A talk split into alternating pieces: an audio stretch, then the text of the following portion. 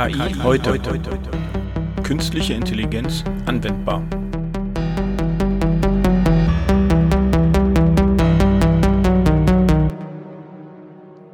Du Frank, ich habe einen coolen Zeitungsartikel gefunden, passend zu unserer heutigen Folge. Die Krateranomalie. Fundstück der Woche. Total Mhm, spannend. Krateranomalie. Krateranomalie, ja, klingt spannend, klingt so ein bisschen wie, ähm, ist das schon der Bericht von dem Rover, der jetzt gerade auf dem Mond gelandet ist? Weil der versucht ja auch gerade, sich da oben zu bewegen von einem Krater. Der ist ja, nee, der ist in einem Krater gelandet.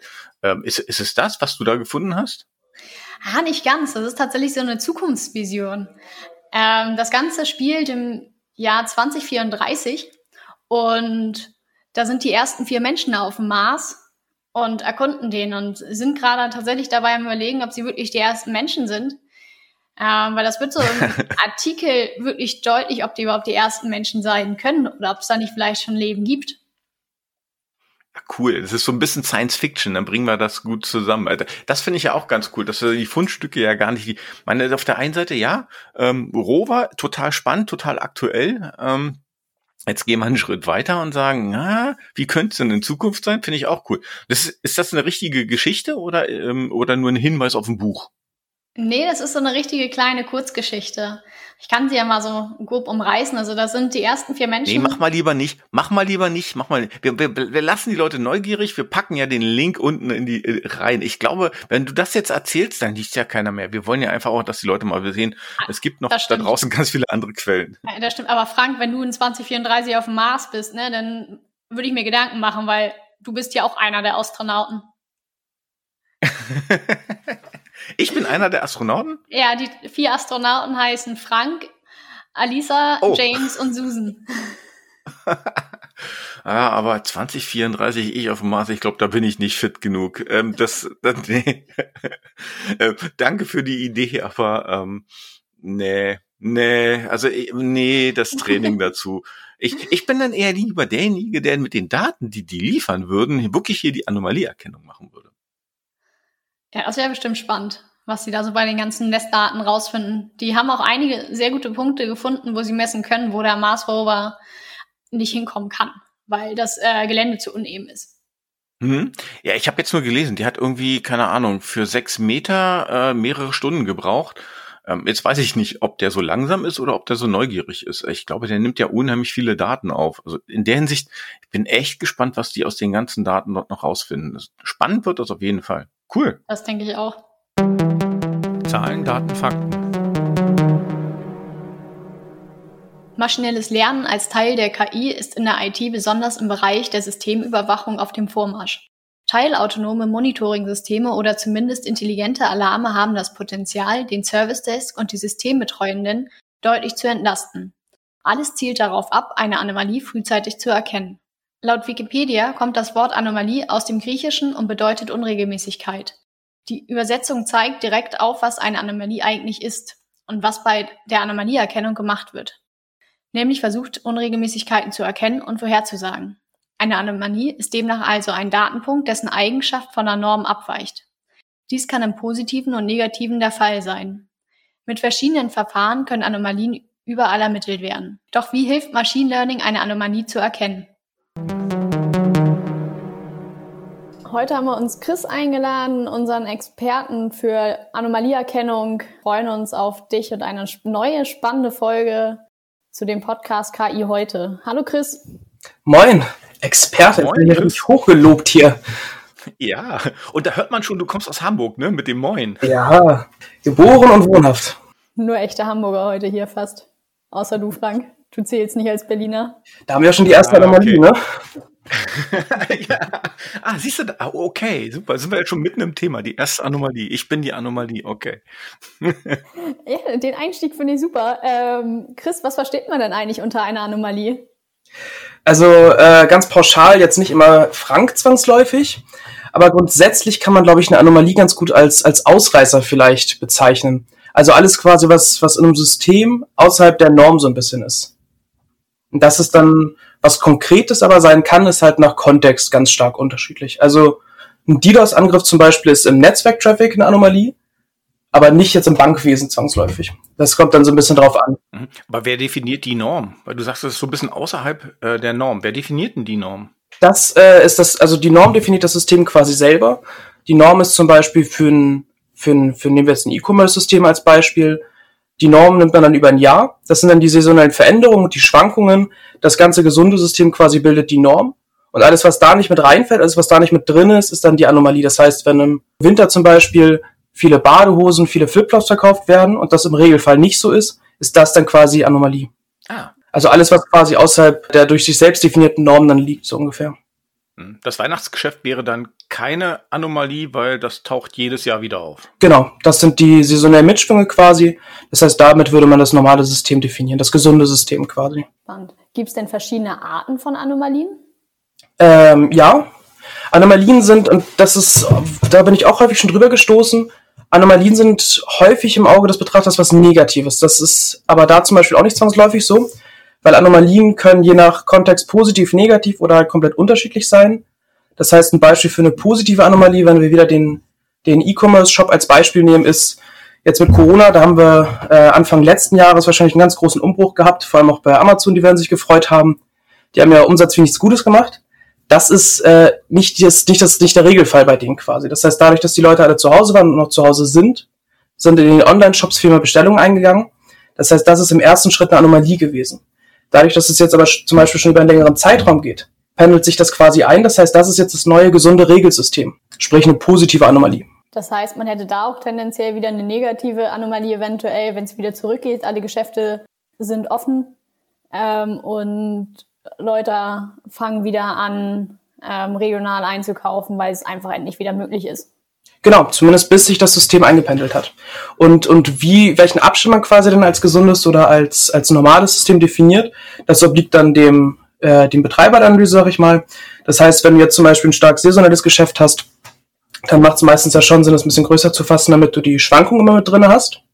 Wenn du das, äh, wenn du jetzt aber zum Beispiel große Schwankungen hast, die nichts miteinander zu tun haben, also wirklich nur äh, nur, nur kurzzeitige, beständige Systeme hast quasi. Also wenn du nicht genau weißt, nächste Woche wird so oder so quasi explodieren, dann äh, empfiehlt es sich meistens quasi ein bisschen zusammenzufassen. Das heißt, wenn du jetzt in einem Online-Shop eine Woche nimmst als Beispiel, dann wirst du in dieser Woche mit den Bestellungen wahrscheinlich keine Anomalie finden.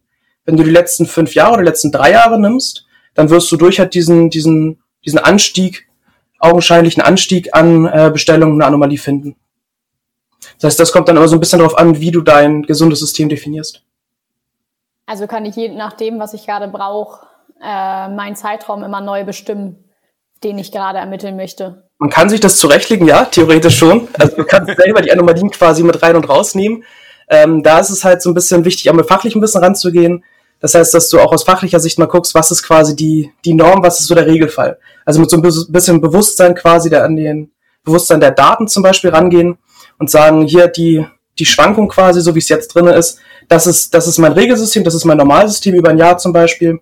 Und die Schwankung, die, und die, die Schwankungen sind halt die saisonellen Unterschiede. Und die Punkte, die dann ausstechen, das sind auch tatsächlich Anomalien.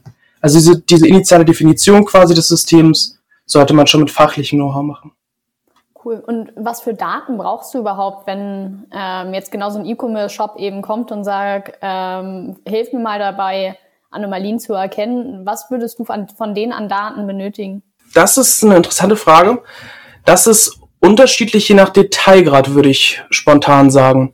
Also du kannst, du kannst eine Anomalieerkennung theoretisch schon mit so einer, mit so einer Baseline an Daten machen. Also da können wir dann zum Beispiel die Bestellung wieder nehmen. Wenn du alle Bestellungen quasi als, als, also wenn du die Bestellung eines Jahres als gesundes System definierst, mit ihren Schwankungen auch drinnen, dann kannst du theoretisch da ja auch schon Ausreißer erkennen. Das heißt, wenn du wie wir vorhin gesagt haben, im Winter ganz viele Badeshorts verkaufst und das im Regelfall nicht so ist, ist das quasi eine Anomalie. Wenn du jetzt aber, aber quasi tiefer ins Detail gehen möchtest und gucken möchtest, woher kommen die Transaktionen, also wer kauft eigentlich ein, dann musst du natürlich mehr Daten quasi mit übermitteln.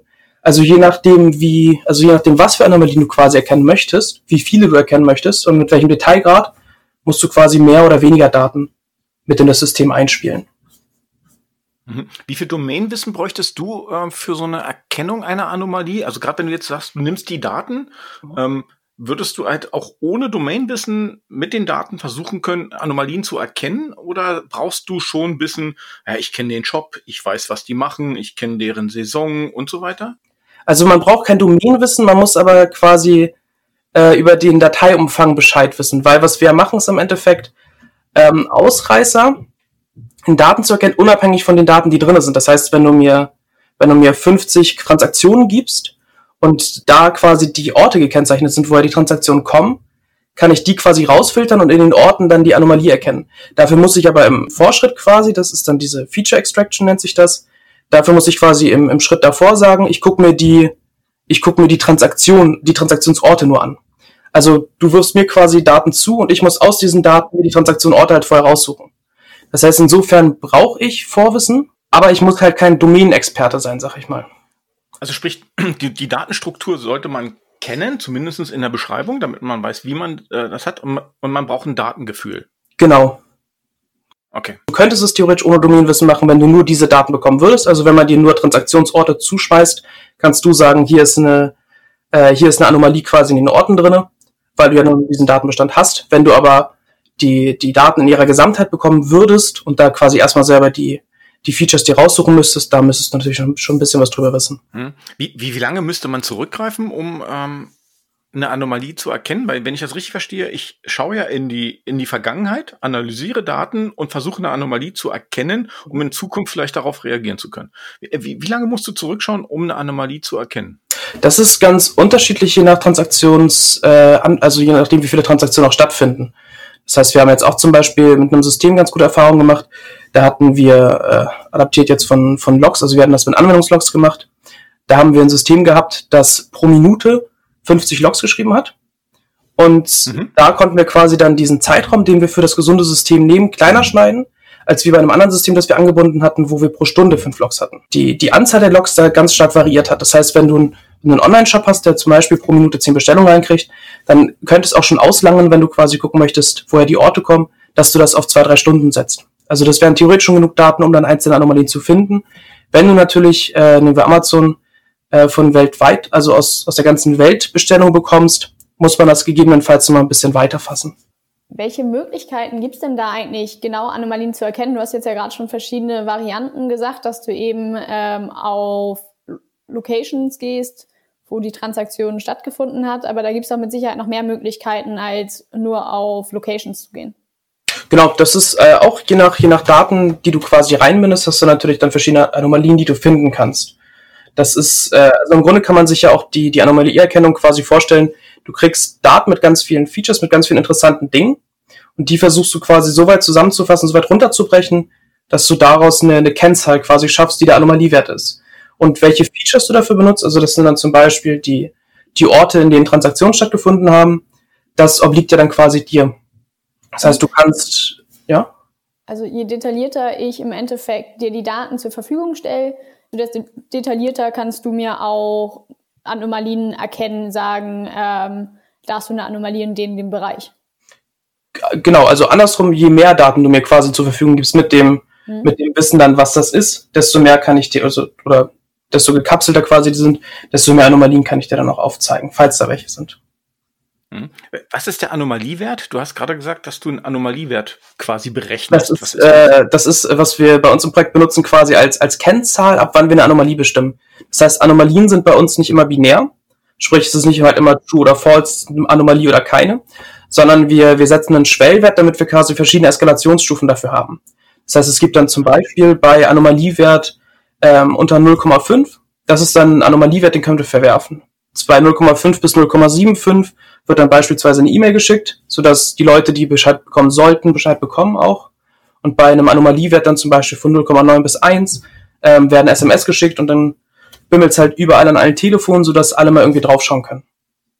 Und das können wir dadurch dann halt ganz gut äh, kapseln und verschieden darauf reagieren.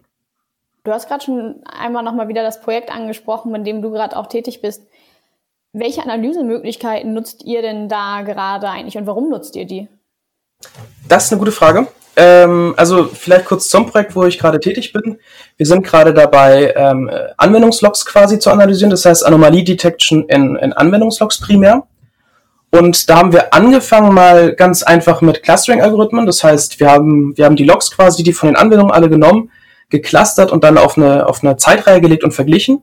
Also das Aufkommen dann miteinander verglichen mhm. und sind dann aber jetzt nach und nach übergegangen zu bekannteren und größeren Analysen, sag ich mal. Das geht dann von äh, lineare Regression, die wir gemacht haben, über One-Class Support Vector Machines bis hin jetzt zu den Isolation Forests. Und die sind auch gerade das vielversprechendste. Was genau soll ich, kann ich mir denn unter Isolation Forest vorstellen? Äh, auch, auch eine gute Frage. Frage. Ein Isolation Forest ist im Prinzip dafür gedacht, ähm, Außenseiter quasi über das, über das zufällige Splitten von, von Datensets zu finden. Das heißt, man kriegt ein initiales Datenset und das cuttet man so lange zur Hälfte und hängt es quasi, okay, ich fange uns einen Schritt vorher an. ähm, bei Bäumen. Also äh, in dem Isolation Forest geht es primär darum, quasi verschiedene Bäu zufällig verschiedene Bäume zu bilden. Das heißt, man hat ganz oben einmal ein Datenset liegen, das man quasi äh, zufällig splittet in zwei verschiedene Zweige und hängt dann quasi da nach mit zufälliger Splittung immer wieder welche an. Und die die Zweige, die quasi mit am frühesten keine keine weiteren Kinder mehr haben, also keine weiteren äh, Zweige unter sich haben, das sind dann die Anomalien weil die sind quasi am schnellsten gekapselt worden. Jetzt für mich nochmal, aber Jetzt hast du, jetzt nutzt du hier verschiedene Algorithmen und du hast ähm, vorhin gesagt, ihr habt so ein äh, 0,5 bis 0,75 ist sozusagen noch nicht ganz so schlimm, aber wir informieren zumindest schon mal drüber.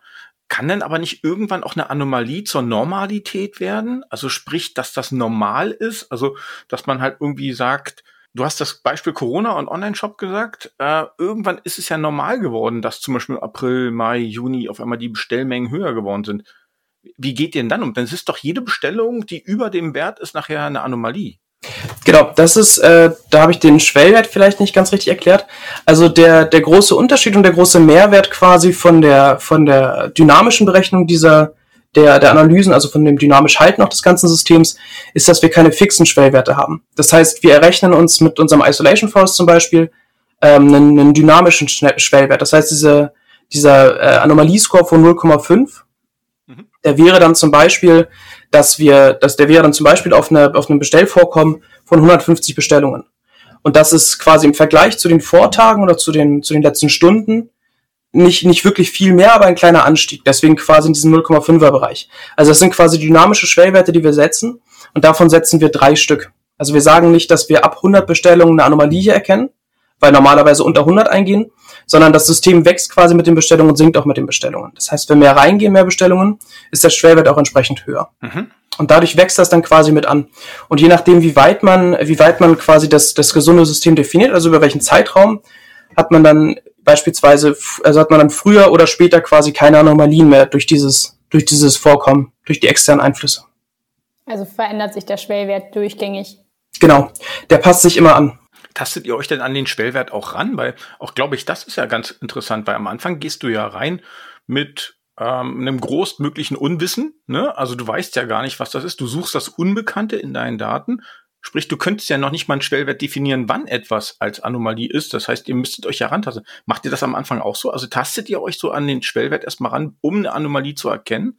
Oder wie muss ich mir das vorstellen? Ähm, also der, der Schwellwert ist ja quasi was, was errechnet wird aus unserer Analyse. Das heißt, der Schwellwert bezieht sich nicht direkt auf die Bestellungen, sondern das ist quasi in Bezug auf unsere Analyse, ist das, hat das quasi einen, äh, berechnen wir quasi die, die verschiedenen Schwellwerte dynamisch zu der, zu den Bestellungen. Das heißt, ähm, beispielsweise bei, bei 100 Bestellungen hat man dann den ersten Schwellwert bei 110, den zweiten bei 115 und den dritten bei 120 jetzt als Beispiel. Und wenn die Bestellungen steigen, steigt der Schwellwert aber nicht zwangsläufig linear mit, sondern passt sich dann quasi der, den Kurven an und dem vorherigen System. Also wenn du, wenn du das stundenweise jetzt nimmst, dann gleicht er das mit der letzten Stunde ab und guckt, wie das, wie das quasi sein sollte, nach dem, nach seiner, seiner Erfahrung quasi, nach der Laufzeit des Systems und passt den Schwellwert dann durch, durch den, durch den letzten Wert durch den aktuellen Wert an. Das heißt, du nimmst quasi das, was du zuletzt hattest, das, was du jetzt hast, und errechnest dir dann daraus in unserer Analyse den, diesen Schwellwert. Und der ist halt genau deswegen, weil wir nicht wissen, womit wir quasi arbeiten. Man geht ja, also das Einzige, was man ja kennt, ist quasi das gesunde System. Und die Anomalien, die kann man ja gar nicht bestimmen. Deswegen sagen wir nur, das gesunde System ähm, bewegt sich halt in so einem Rahmen, hat dann plus minus eine Toleranz und alles, was außerhalb davon liegt, sind dann die Anomalien. Mhm. Welche Vorteile habt das ganze Vorgehen gegenüber einem regelbasierten äh, Monitoring-System? Weil genau. im Endeffekt könnte ich ja alles Regeln äh, definieren und, und ähm, eigentlich eh nicht machen, vielleicht dynamische äh, Schwellwerte genauso in den Regeln einbauen. Ähm, also im Prinzip, die, wenn du die dynamischen Schwellwerte in die Regeln einbaust, dann hättest du ja im Prinzip das, was wir machen, also diese dynamische Errechnung der Schwellwerte. Weil du ja durch das Machine Learning quasi ein dynamisch, dynamisch regelbasiertes System dir im Prinzip schaffst. Weil du diese Berechnung der Schwellwerte ja durch dynamische Algorithmen, quasi durch unsere Analysen, immer wieder hoch und runter treibst. Und wenn du sie händisch festsetzen würdest, hättest du das Problem, dass du dass du quasi händische Anpassungen jedes Mal haben müsstest, wenn du halt Steigen oder, oder, oder Abstiege hättest.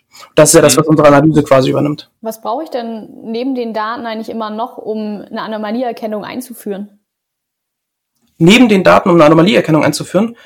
Ja. Ähm, theoretischen, theoretischen Grundverständnis, also das hatten wir auch schon besprochen, das wäre nicht schlecht. Also wenn man so ein bisschen weiß, was in den Daten eigentlich drin ist, was die Daten auch so ein bisschen zu bedeuten haben weil daraus lässt sich dann auch leichter ableiten, was Anomalien zu bedeuten haben und was eigentlich auch tatsächlich Anomalien sind in dem System. Mhm. Und vielleicht auch so ein bisschen wissen, was nicht in den Daten sein, sein dürfte. Das hatten wir jetzt auch bei uns in dem, in dem Anwendungslogs-Beispiel, dass wir zum Beispiel personenbezogene Daten drin gefunden haben. Und das mhm. sind Sachen, die wusste man auf fachlicher Seite nicht. Das war dann so ein bisschen das Problem. Und als wir dann mit unseren Analysen losgelegt haben, haben wir gemerkt, okay, hier trudeln irgendwie ganz viele, ganz viele E-Mail-Adressen von diversen Leuten ein die sollten hier eigentlich nicht sein. Das heißt, da müssten wir quasi den Schritt zurück nochmal machen und die, äh, die Vorbereitung der Daten dann quasi nochmal ein bisschen selber übernehmen, um solche Sachen dann genau rauszufiltern. Also kann im Endeffekt, wenn ein Unternehmen kommt, sagt, wir würden gerne Anomalieerkennung machen und auf dich zugeht, ähm, würdest du im ersten Schritt erstmal die Daten brauchen, ein bisschen Verständnis über die Daten und könntest da direkt schon eine Anomalieerkennung mit starten. Genau. Ach, cool, spannend. Womit morgen starten? Womit sollte der Zuhörer morgen starten? Hands-on-Erfahrung kann man ganz gut sammeln mit ähm, Scikit-Learn. Das ist eine Python-Library. Da ist dann zum Beispiel auch sowas wie der Isolation Forest, den wir jetzt benutzen. Der ist dann davor implementiert, den kann man dann ganz einfach benutzen. Ähm, und Referenzdaten müsste man dann auch nochmal suchen. Die gibt's auf Kaggle. Das ist so eine, so eine, so eine, wie sagt man denn, eine Seite eigentlich, wo man, wo man Data Science Probleme quasi lösen kann und auch teilweise Wettkämpfe machen kann und sowas. Und da finden sich aber auch sehr viele Datasets. Oder auch auf GitHub. Ja, spannend. Chris, hättest du sonst irgendwo noch, ähm, äh, wo, wo hast du dich belesen mit zu dem Thema?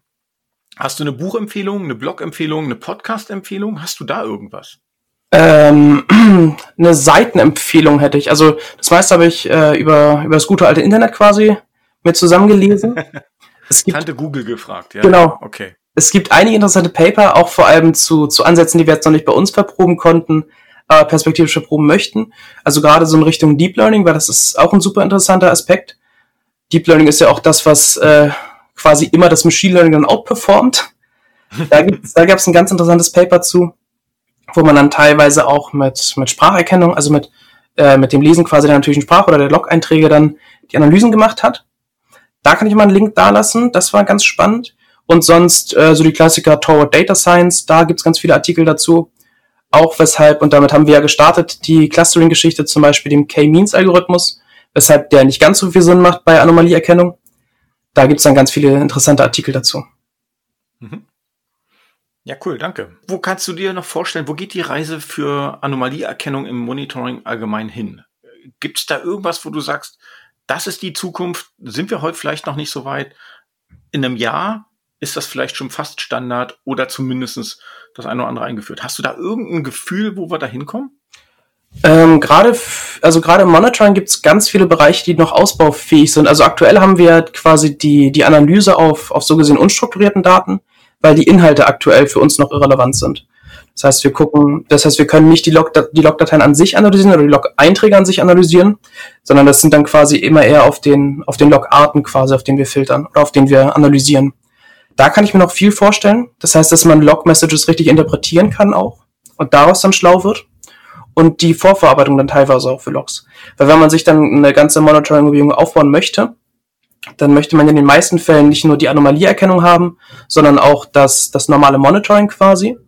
Und da fällt dann natürlich noch ein bisschen mehr Vorarbeit an. Das heißt, da ist dann häufig nochmal das, das Labeling quasi der Daten mit drinne, sprich, wo kommen die her? Welches System wird hier gemonitort? Was ist das eigentlich alles? Und solche Themen könnte man wahrscheinlich auch nochmal über, über das Machine Learning und auch über diese ganzen, über diese ganzen Interpretationsansätze lösen. Das heißt, wenn man versteht, welche Daten man importiert, kann man sie dann auch entsprechend labeln und in der Anomalieerkennung noch entsprechend weiterverarbeiten.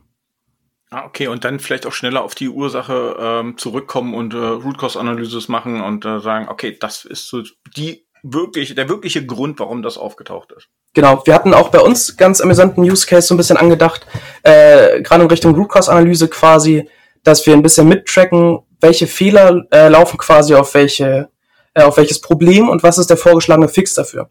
Damit wir dann quasi regelbasiert haben, so ungefähr, ähm, das ist der Fehler, letztes Mal war das, letztes Mal war das das Problem, das könnte der Fix sein, dass man das dann quasi vorgibt. Das gaukelt einem dann natürlich vor, irgendwie ein schlaues System zu sein.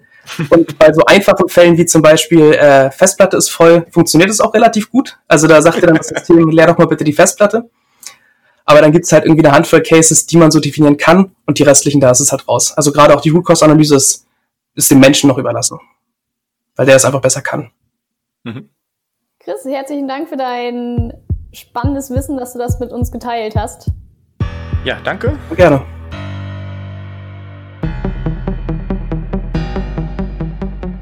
KI heute. Künstliche Intelligenz anwendbar.